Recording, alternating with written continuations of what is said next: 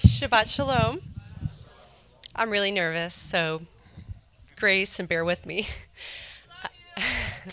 Love you guys too. Well, I have the privilege of talking to you about something that I'm personally very passionate about, and I know many of you are very passionate about this too. And it's about tithing, its faith aspect, and how it's like stone soup in community. Back in November, I was reading the Torah portion for that particular week, and I got a sense that the Lord was giving me personally a revelation about giving. I believe I've always had a self mindset in giving, you know, doing my own part. I don't recall considering the unity in tithing until last February. You know, the building up of one another through giving, or the corporate blessing that would flow to us as a body, um, unified in this act of worship.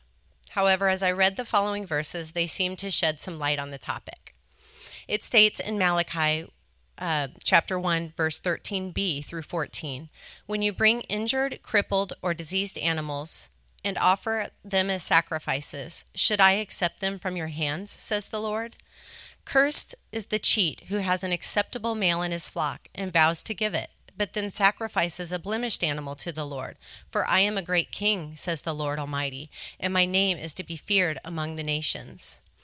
What changed in my mind was I saw our giving as no longer a currency, but as an animal sacrifice.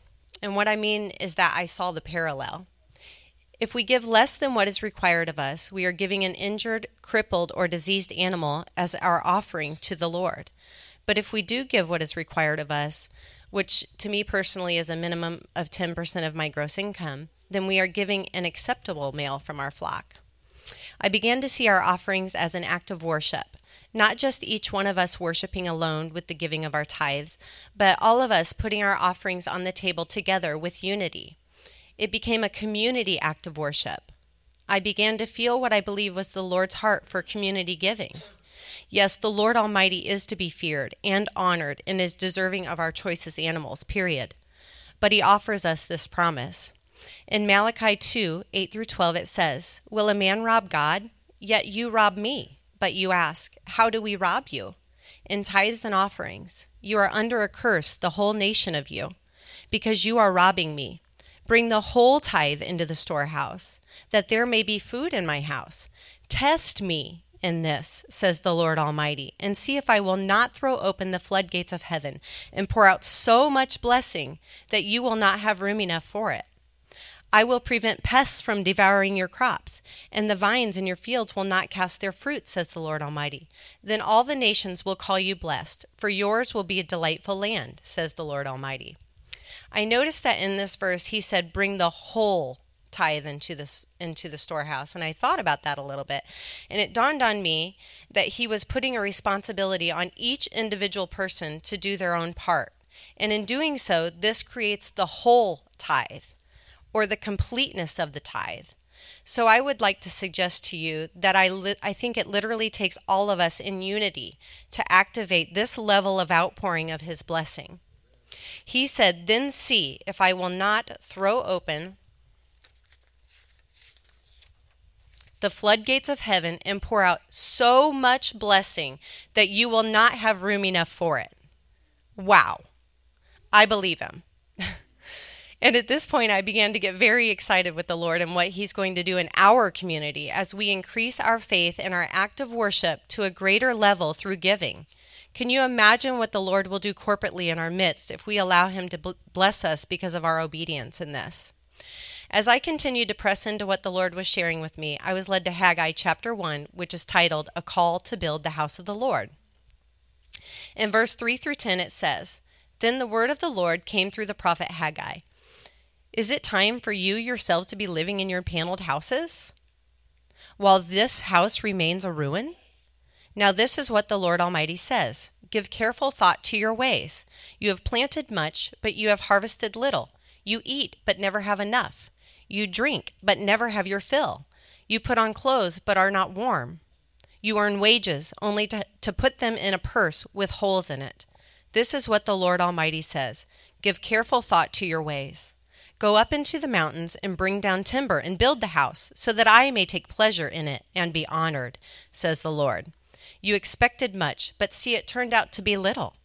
What you brought home, I blew away. Why, declares the Lord Almighty?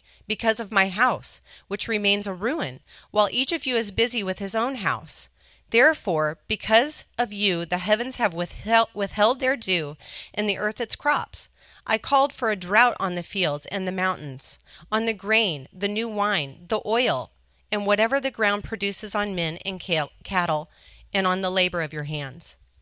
And after reading this passage, I felt like the Lord was showing me that we should not neglect the house of the Lord, that our community is the house of the Lord, and that through our act of unified worship, through giving of our choicest animals together, we would be building the house of the Lord in an acceptable and pleasing way, which in turn would trigger an even greater overflow and opening of the floodgates of heaven upon us.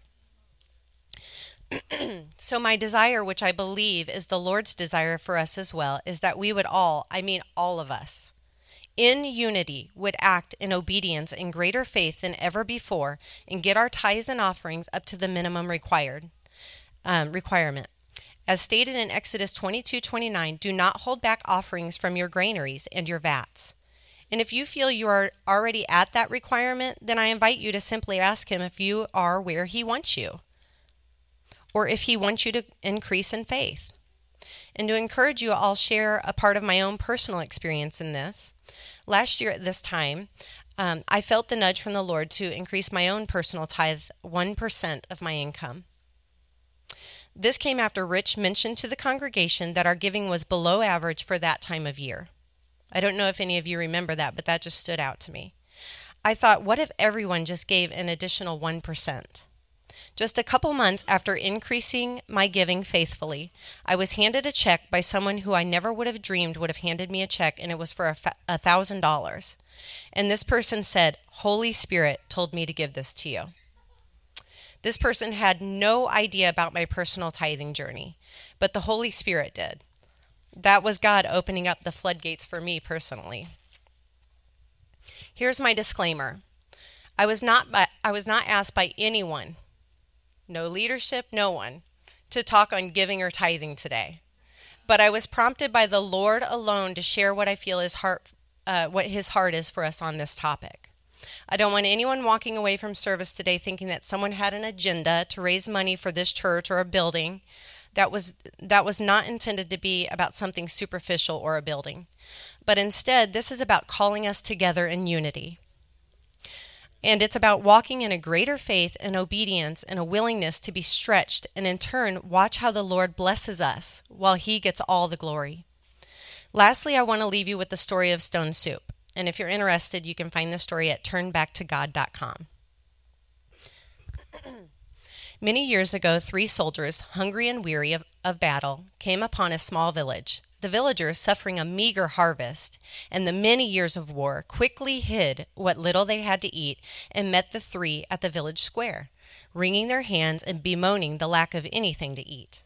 The, soldier, the soldiers spoke quietly among themselves, and the first soldier turned, uh, then turned to the village elders. Your tired fields have left you nothing to share, so we will share what little we have the secret of how to make soup from stones. Naturally, the villagers were intrigued, and soon a fire was put to the town's greatest kettle as the soldiers dropped in three smooth stones. Now this will be a fi- uh, this will be a fine soup, said the second soldier, but a pinch of salt and some parsley would make it wonderful. Up jumped a villager, crying, "What luck! I've just remembered where some has been left." And off she ran, returning with an apron full of parsley, parsley and a turnip. As the kettle boiled on, the memory of the village improved. Soon barley, carrots, beef, and cream had found their way into the great pot, and a cask of wine was rolled into the square as all sat down to feast. They ate and danced and sang well into the night, refreshed by the feast and their new-found friends. In the morning, the three soldiers awoke to find the entire village standing before them. At their feet lay a satchel of the village's best breads and cheese. You have given us the greatest gifts, the secrets of how to make soup from stones. Said, an, uh, said one of the elders, and we shall never forget. The third, the third soldier turned to the crowd and said, There is no secret, but this is certain. It is only by sharing that we may make a feast. And off the soldiers wandered down the road. My hope in sharing this story is that each of us will remember that when we that when we come together and share what the Lord has given us, we will all be sitting together at a grand feast hosted by the God by the Almighty God, whose name is to be feared, but yet he blesses us for our act of worship. Will you join me at the feast?